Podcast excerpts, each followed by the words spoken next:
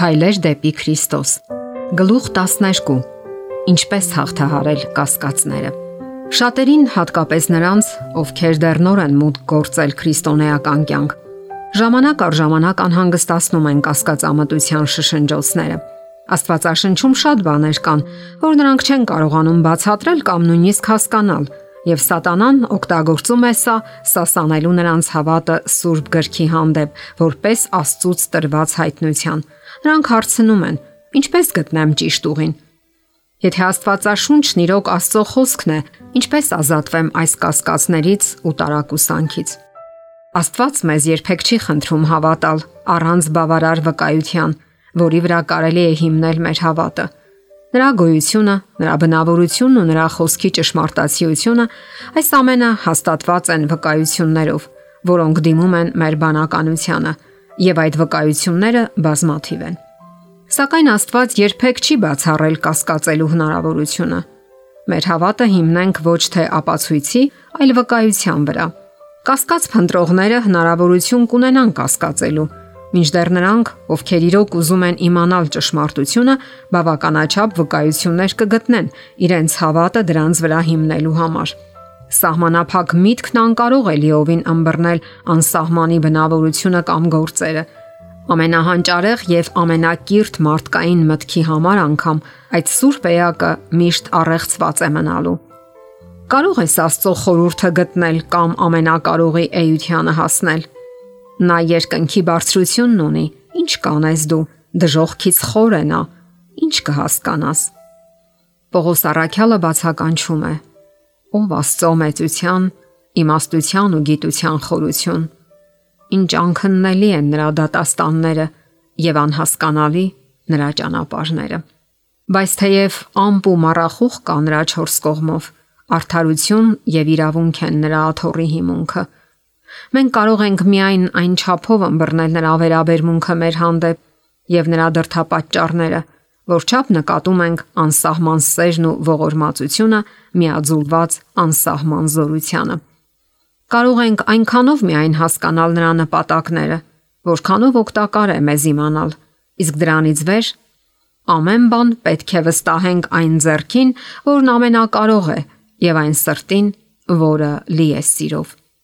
Աստծո խոսքը իր աստվածային հեղինակի բնավորության նման պարունակում է խորհուրդներ, որոնք երբեք չեն կարող լիովին բացահայտվել սահմանափակ մարդկային էակներին։ Մեղքի մուտքը աշխարհ, Քրիստոսի մարմնավորումը, հարության երևույթը, Վերստին ծնունդը եւ Աստվածաշնչում ներկայացված այլ թեմաներ չափազանց խոր գաղտնիքներ են, որոնք մարդկային միտքը չի կարող բացատրել կամ լիովին ըմբռնել։ Այն, որ մենք չենք կարողանում հասկանալ նրա նախախնամության գաղտնիքները, ոչ մի հիմք չի տալիս մեզ կասկածելու Աստծո խոսքին։ Բնության մեջ մշտապես հանդիպում են գերեվույթների, որոնք անհասկանալի են մեզ։ Նույնիսկ կյանքի ամենապարզ ձևերը իրենցից այնպիսի հանելուկ են ներկայացնում, որ փիլիսոփաներից ամենաիմաստունն անգամ անզոր է բացատրել։ Ամենուրեք հրաշքներ են մեր գիտելիքներից վեր Ուրեմն պետք է արդյոք զարմանալ, որ հոգևոր աշխարհում նույնպես կան մեզ համար անբացատրելի գաղտնիքներ։ Խնդիրը միայն մարդկային մտքի թուլության եւ սահմանափակության մեջ է։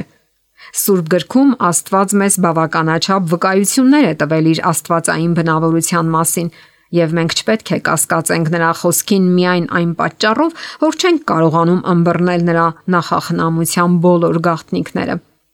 Պետրոս Արաքյալն ասում է որ գրքում դժվար իմաց բաներ կան, որոնք անուսումներն ու անհաստատները ծռում են իրենց անձերի կորստյան համար։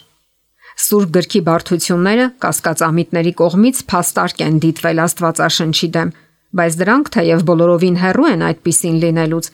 հզոր վկայություններ են հոգուտ նրա Աստվածային ներշնչման։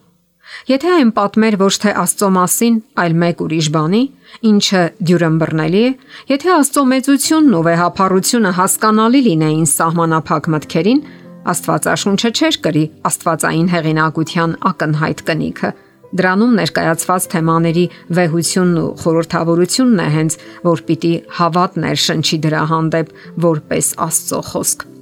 Աստվածաշունչը ճշմարտությունը բացահայտում է այնպիսի པարզությամբ եւ այնքան կատարելապես է հարմարեցված մարդկային սրտի կարիքներին ու փափագներին, որ ապշեցրել ու գերել է ամենահանճարեղ մտքերն անգամ։ Մինչդեռ խոնար ու անոսում մարդուն այն ընդունակ է դարձնում նշмарել փրկության ուղին։ Եվ սակայն Պարզորոշ ներկայացված այս ճշմարտությունները կապված են այնքան վսեմ այնքան հեռահաս, մարդկային հասկացողության հնարավորություններից այնքան անսահմանորեն գերազանց թեմաների հետ, որ մենք կարող ենք դրանք ընդունել միայն այն པարս պատճառով, որ Աստված է դրանք հրճակել։ Այսպիսով, փրկագնման ծրագիրը բաց դրված է մեր առջև, այնպես որ յուրաքանչյուր մարդ կարող է տեսնել այն քայլերը, որ անհրաժեշտ է կատարել ապաշխարելով եւ Աստծուն դառնալով։ Պետք է հավատա Տեր Հիսուս Քրիստոսին, որpիսի փրկվի Աստծո ցույց տված ճանապարով։ Սակայն այսքան մատչելի ճշմարտությունների տակ ծածկված են նրա փառքի խորհուրդները։ Գաղտնիքներ, որոնք մարդկային մտքի հետազոտությունից վեր են, բայց ակնածանք ու հավատ են ներշնչում ճշմարտությունն անկեղծ որոնողին։ Որքան ավելի խորն է նա ուսումնասիրում Աստվածաշունչը, այնքան ավելի հաստատապես է համոզվում, որ այն կենթանի Աստծո խոսքն է եւ մարդկային միտքը խոնարհվում է Աստվածային հայտնության վեհության արչեվ։ Գիտակցել, որ մենք անկարող ենք ամբողջովին ըմբռնել Աստվածաշնչի վսեմ ճշմարտությունները, նշանակում է պարզապես ընդունել, որ սահմանափակ միտքը անընդունակ է ընկալել անսահմանը, որ մարդը իր սուղ մարդկային գիտելիքներով չի կարող հասկանալ ամենագետի նպատակները։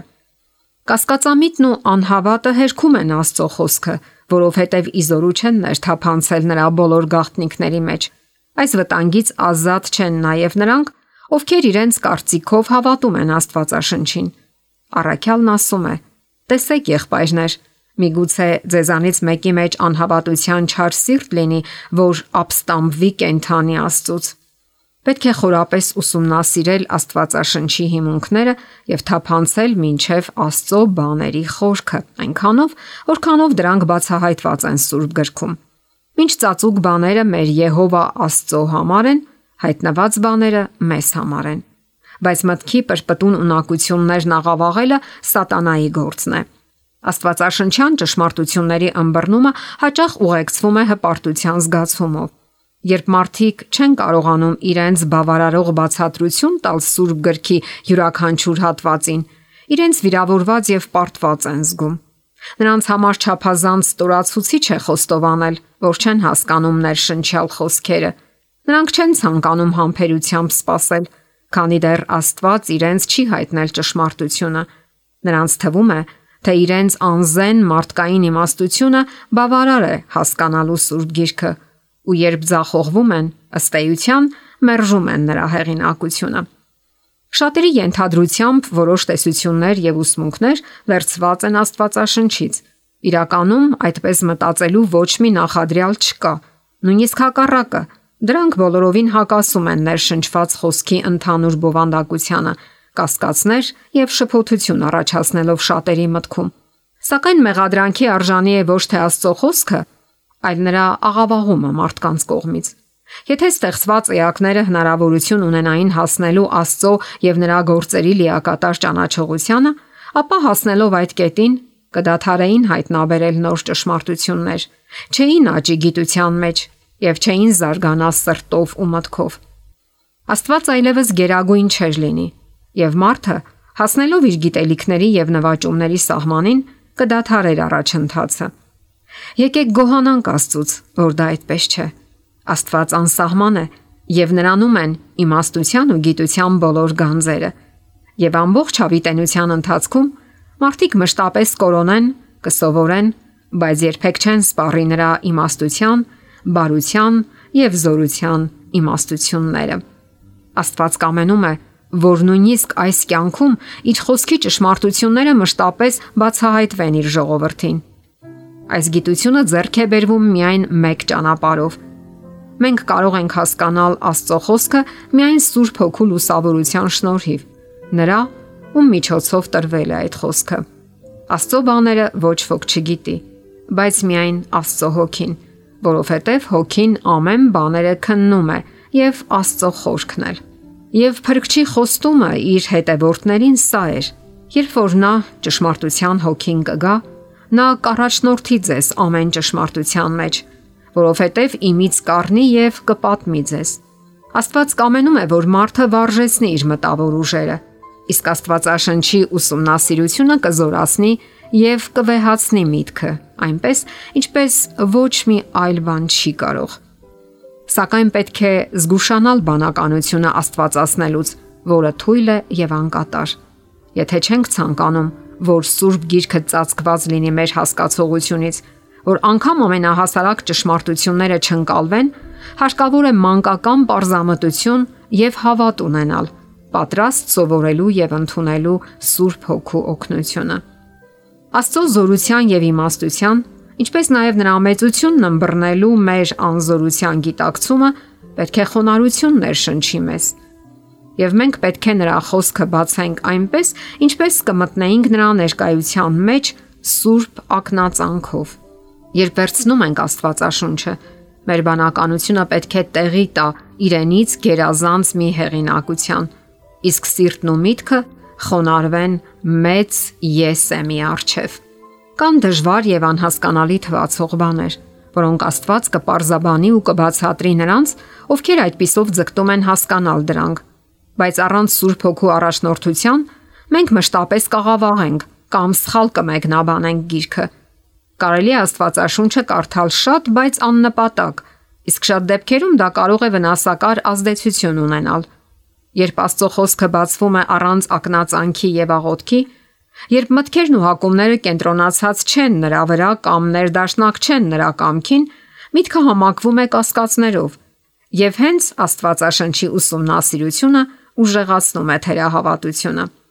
Թշնամին իշխում է մտքերին եւ թելադրում մեկնաբանություններ, որոնք ճիշտ չեն։ Եթե մարդիկ չեն ձգտում խոսքով ու գործով ներդաշնակել Աստծուն, որքան էլ գրագետ լինեն, վտանգ կա, որ սխալ կհասկանան գրքերը եւ անվտանգ չէ նաեւ վստահել նրանց բացատրություններին։ Նրանք, ովքեր ընթերցում են գիրքը հակասություններ գտնելու համար, հոգեվոր ներըմբռնում չունեն։ Իրենց մշուշապատ հայացքով նրանք կասկածի ու անհավատության շատ պատճառներ կտեսնեն այն բաներում, որոնք իրականում པարզ են ու հասկանալի։ Կասկածի ու թերահավատության պատճառը, որքան էլ քողարկված լինի, հիմնականում սերն է մեղքի հանդեպ։ Աստծո խոսքի ուսմունքն ու սահմանափակումները ողջունելի չեն հպարտ մեղսասեր սրտի համար, եւ մարդիկ, ովքեր չեն ուզում հնազանդվել նրա պահանջներին, պատրաստ են վիճարկել նրա հեղինակությունը։ Ճշմարտությանը հասնելու համար անհրաժեշտ է այն ճանաչելու անկեղծ ցանկություն ունենալ եւ նրան հնազանդվելու հոժարակամ սիրտ։ Եվ բոլոր նրանք, ովքեր այս ոգով սկսեն Աստվածաշնչի ուսումնասիրությունը, առատ վկայություններ կգտնեն, որ դա Աստծո խոսքն է եւ կհասկանան դրա ճշմարտությունները, որոնք էլ իմաստուն կդարձնեն նրանց փրկության համար։ Քրիստոսն ասել է. Եթե մեկը կամենում է նրա կամքը կատարել, նա կիմանա այս վարթապետության մասին։ Աստծո խոսքը կասկածի ենթարկելու եւ անհարկի առարկությունների փոխարեն ընդունեք այն լույսը, որն արդեն շողում է ձեզ վրա, եւ դուք ավելի մեծ լույս կստանաք։ Քրիստոսի շնորհիվ կատարեք ամեն մի պարտականություն, որը parzվել է ձեր հասկացողությանը, եւ ընդունակ կդառնաք հասկանալու եւ կատարելու մյուսները, որոնք դեռ կասկածներ են հարուցում։ Կա վկայություն, որը բաց է բոլորի առաջ, թե ուսյալների, թե անկիրտների։ Դա փորձառության վկայությունն է։ Աստված հravirում է մեզ անձամբ ճաշակելու իր խոսքի ճշմարտացիությունը, իր խոստումների հավաստիությունը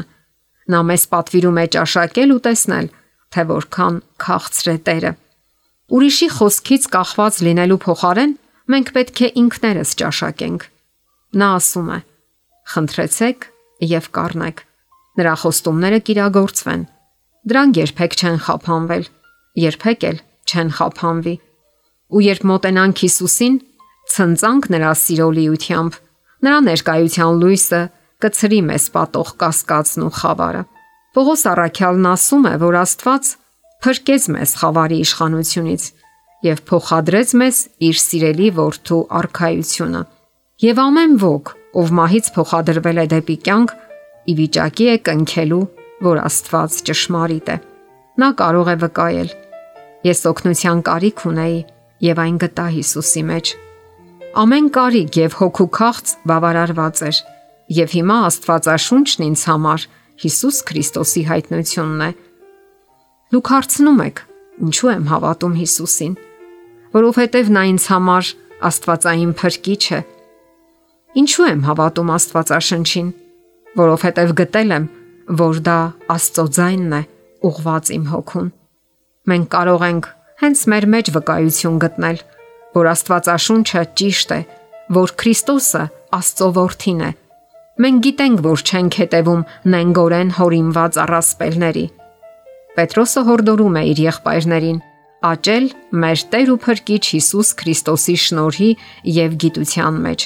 Աճելով շնորհի մեջ Աստծո ժողովուրդը կսկսի ավելի հստակ կերպով հասկանալ նրա խոսքը Նրանք նոր լույս եւ գեղեցկություն կտեսնեն նրա սրբազան ճշմարտությունների մեջ։ Այսպես է եղել եկեղեցու պատմության մեջ բոլոր դարերի ընթացքում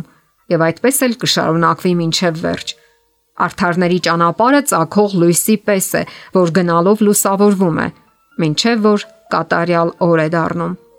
Հավատով մենք կարող ենք նայել դեպի ապագան եւ կարճել Աստծո այն խոստմանը, ըստ որի մեր մարդկային ունակությունները եւ հոգու ուժերը անմիջական կապի մեջ լինելով լույսի աղբյուրի հետ նոր ուժ կստանան։ Մենք կցնցանք, քանի որ Աստծո նախախնամության բոլոր շփոթեցնող հարցերը այն ժամանակ կպարզվեն։ Դժվար ըմբռնելի հարցերը բացատրություն կգտնեն։ Եվ այնտեղ, որտեղ մեր սահմանափակ միտքը միայն խառնաշփոթություն եւ ճիրականացած նպատակներ էր տեսնում, մենք կտեսնենք կատարյալ եւ գեղեցիկ ներդաշնակություն։ Հիմա մենք հայելու մեջ օրինակով ենք տեսնում, բայց այն ժամանակ դեմ առ դեմ։ Հիմա փոքրի շատ եմ տեղյակ, բայց այն ժամանակ այնպես կգիտենամ, ինչպես գիտեցված եմ։